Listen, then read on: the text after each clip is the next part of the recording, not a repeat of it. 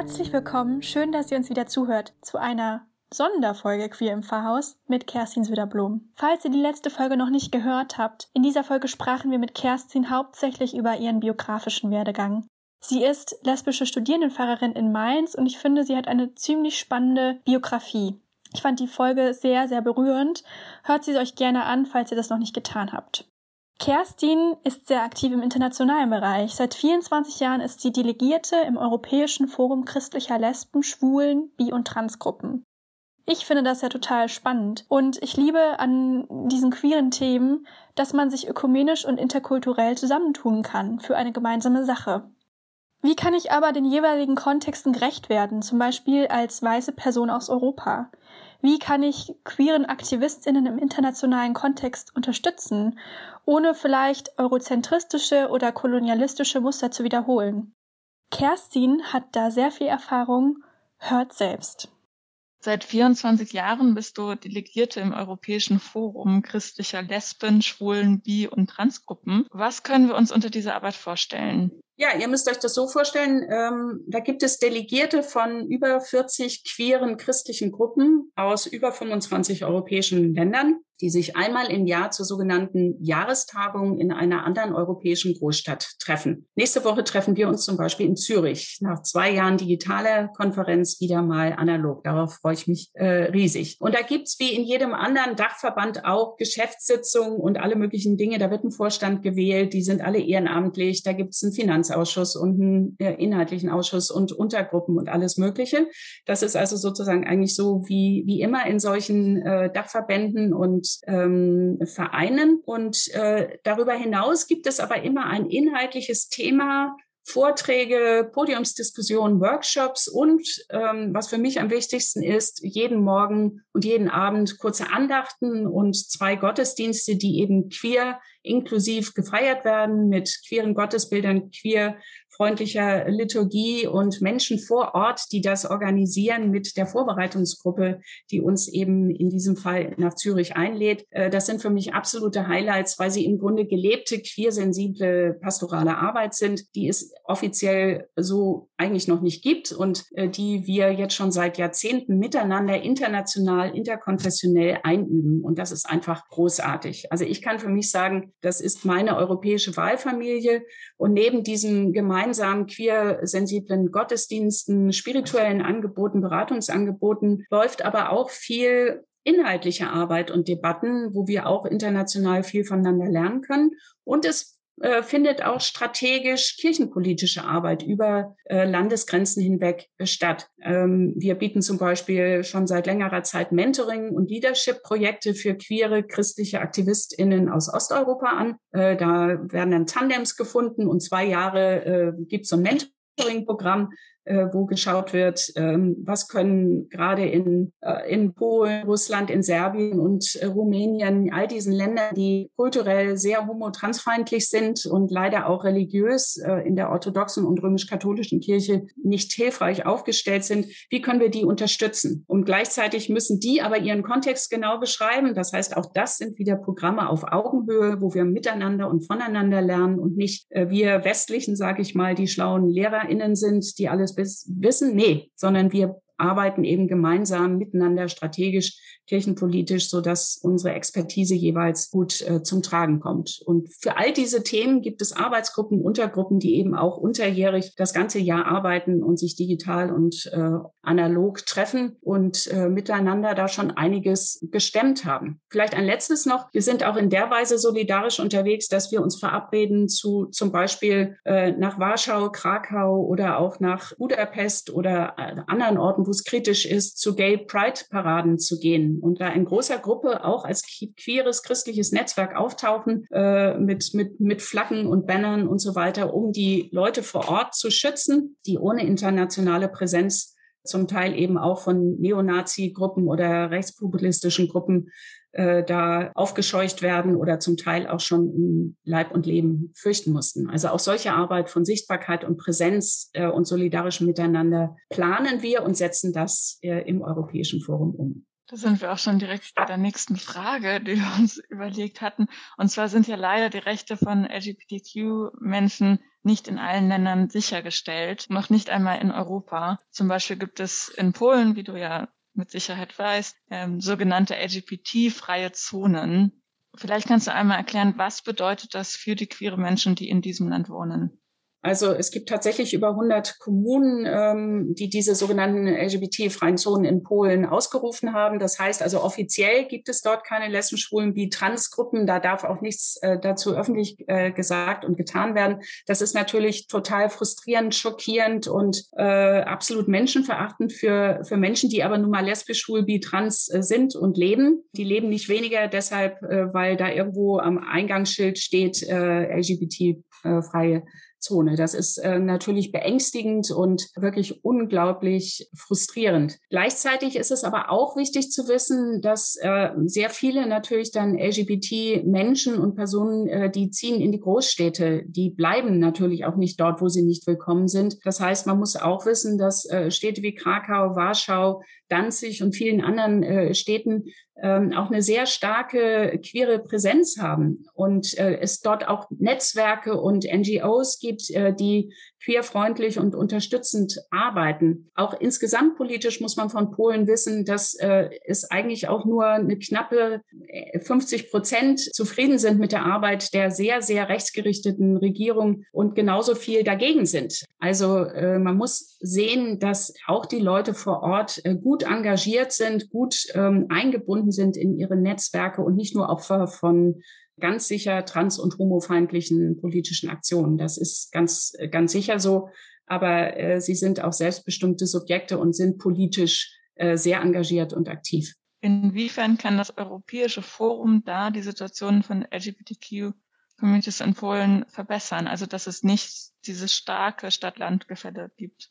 Wir können im Grunde nur mit den Menschen vor Ort äh, zusammenarbeiten. Also wir können jetzt nicht plötzlich aus homo- und transfeindlichen äh, Gegenden äh, queerfreundliche Regionen machen. Das ähm, würde auch deshalb nicht funktionieren, weil wir von außen kommen und dann als westlich äh, sozusagen äh, dekadent oder äh, von Amerika ferngesteuert oder sonst irgendwas angesehen würden. Das würde nicht funktionieren. Das heißt, die Arbeit ähm, nicht nur da, sondern die wir insgesamt machen, läuft immer in Kooperation mit den äh, Netzwerken und äh, Nichtregierungsorganisationen oder den Gruppen vor Ort. Die diktieren Rhythmus, Bedarfe und äh, Wünsche an die internationale Community, ob das das Europäische Forum ist oder ILGA, International Lesbian Gay Association, eine säkulare queere Gruppe auf Europaebene die müssen sagen, was dran ist. Das ist ganz, ganz wichtig. Sonst würde das aussehen wie so eine Entwicklungshilfe, die da paternalistisch, dozierend daherkommt und mit dem Menschen vor Ort nichts zu tun hat. Das funktioniert nicht.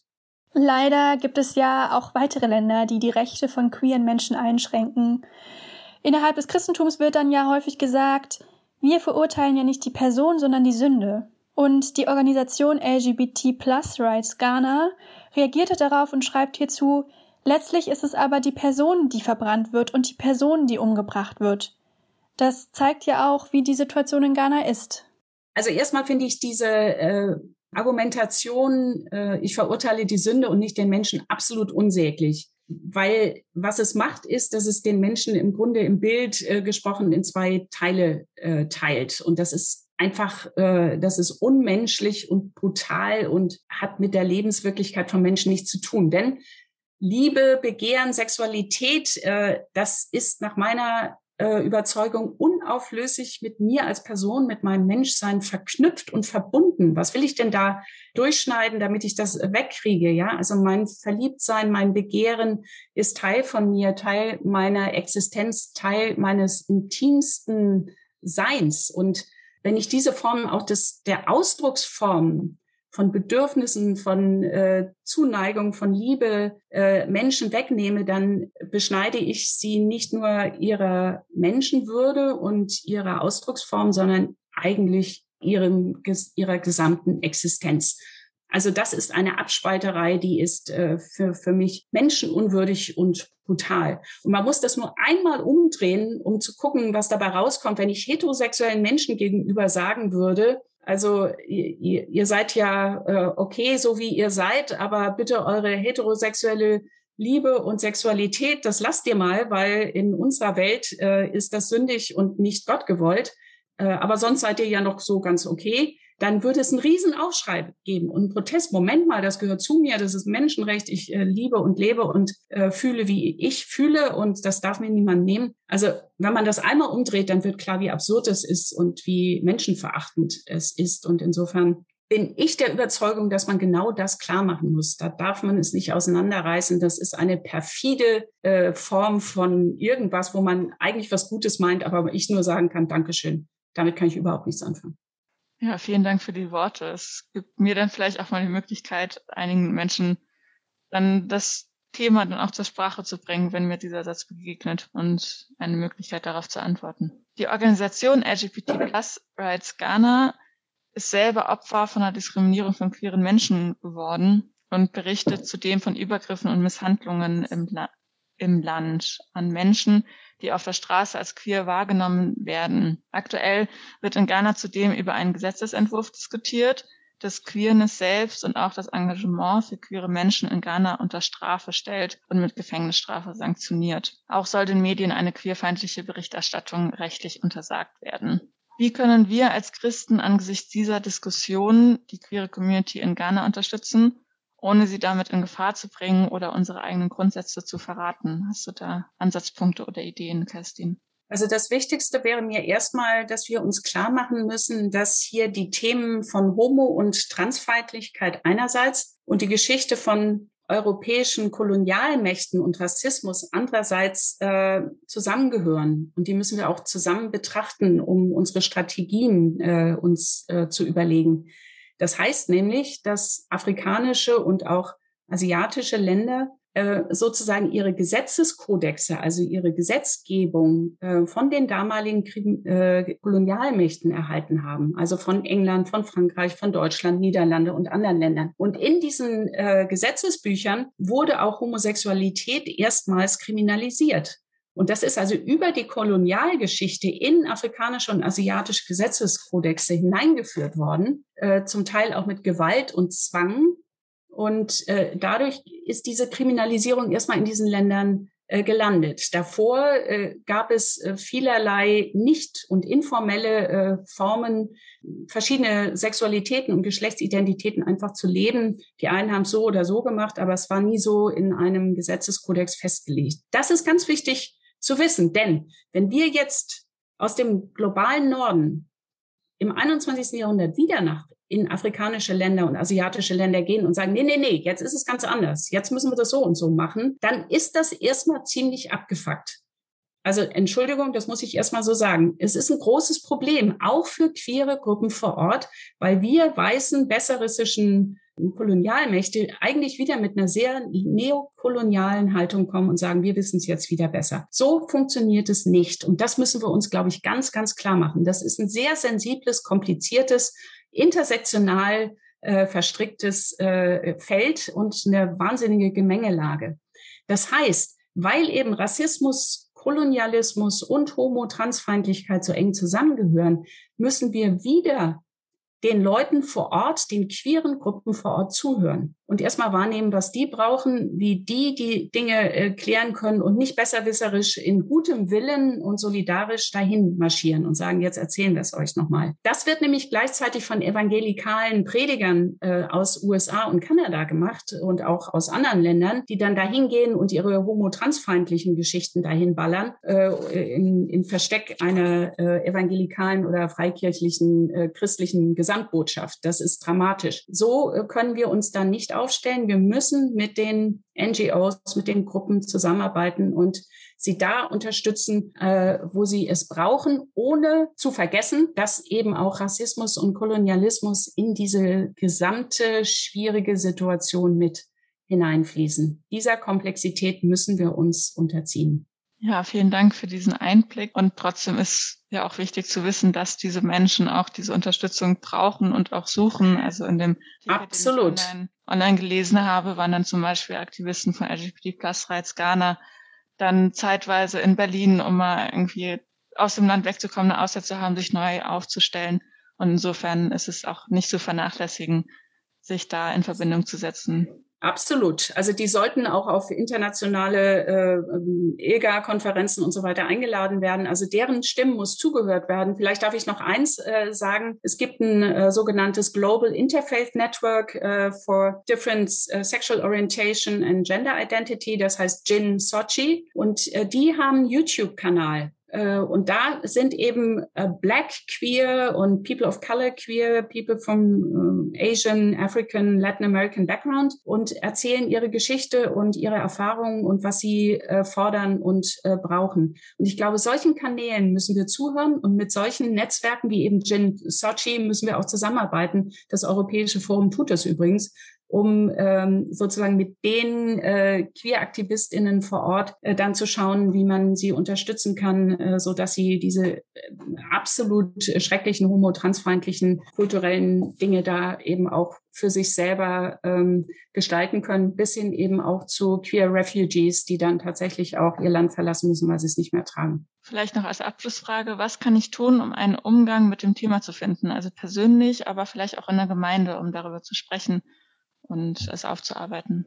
Ja, also da ist es genau das, was ich eben gesagt habe. Also ähm, zum Beispiel in der, in der Hochschulgemeinde oder sowas, äh, solche YouTube-Kanäle äh, zu verlinken, ähm, auch mal abends einzuladen, äh, sozusagen mit, mit einzelnen äh, sich solche äh, YouTube-Videos anzuhören oder digital sich mit denen äh, äh, zu vernetzen, auch in digitale, im digitalen Raum äh, sozusagen ähm, das Gespräch zu suchen, den Leuten vor Ort zuzuhören und sowohl als Einzelne als auch Gemeinde oder Interessengruppe ähm, äh, mich da eng mit denen abzustimmen, um zu schauen, was dran ist. Liebe Kerstin, vielen Dank für deine Expertise. Ja, vielen Dank. Ja, das war unsere Sonderfolge Queer im Pfarrhaus.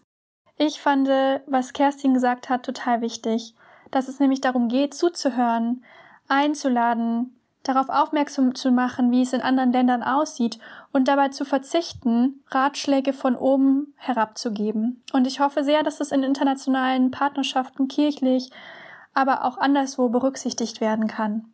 Wenn euch das Thema weiter interessiert, verweise ich gerne auf Kerstins Buch Queer Theologische Notizen und da spricht sie auch in einem extra Abschnitt über verschiedene Länderkontexte und queeren Themen. Folgt Kerstin auch gerne auf Instagram, dort heißt sie Kerstin Söderblom. Gebt uns gerne Feedback, folgt uns auch gerne auf Instagram, da heißen wir Queer im Pfarrhaus und wir freuen uns schon sehr, wenn wir uns in einer nächsten Folge wieder hören, vermutlich dann mit Pierre Stutz, den vielleicht einige von euch schon aus Out in Church kennen. Wir wünschen euch bis dahin eine schöne Zeit. Bis dann!